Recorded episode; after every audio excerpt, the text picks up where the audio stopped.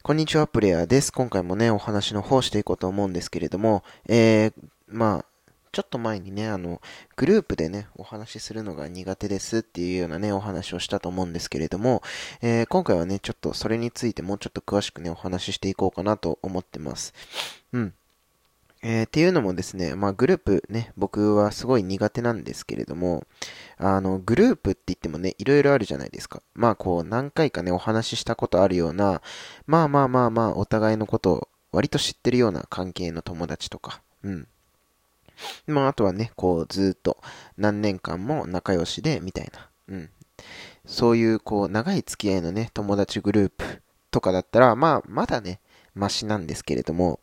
あの、僕がね、すごい苦手なのは、そのグループの中にね、一人でもね、あの、初めましての人がいるとですね、あの、すごい喋りづらくなるってことなんですよね。うん。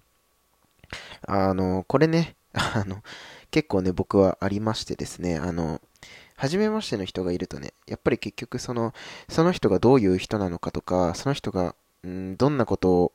を今までやってきたのかとか全然わからないので、あの、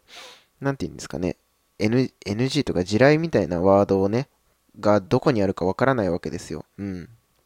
だから、うん、その一人の人に対してすごい気を使ってしまうので、あの、結果ね、あの、こうグループでもうまく喋ることができずにですね、あの、一人だけ はい、あの、ずっと影が薄い状態で一日が終わっていくっていう感じなんですよね。うん。で、結果ね、あの、そこに気づかれをしてですね、あの、うん。グループで遊ぶのが嫌になったりとか、うん。あとは、外ね、出かけるのも億劫になっちゃったり、うん、するんですよね。うん。なのでね、まあこう、そういうのもね、ちょっとずつこう、慣れていってね、うん。あの、絶対そういう環境って今後もね、あのー、まあ僕の周りに関わらず多分出てくると思うので、うん。あの、そういう環境にね、少しでも慣れるようにするためにも、うん、ちょっとずつちょっとずつあの、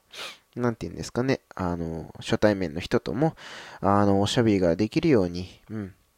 まずは3人とかね、うん。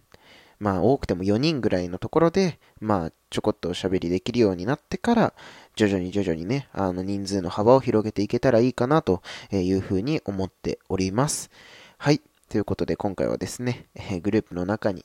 まあ、あの、初めましてのね、方がいると、おしゃべりするのがちょっと難しくなるよっていうお話でした。はい。ではまた次のラジオでお話し、あお会いしましょう。